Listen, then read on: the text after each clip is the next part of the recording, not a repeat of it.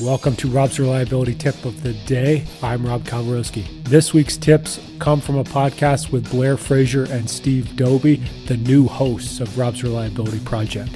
If you haven't yet, go to robsreliability.com for any maintenance and reliability consulting. And here's today's tip.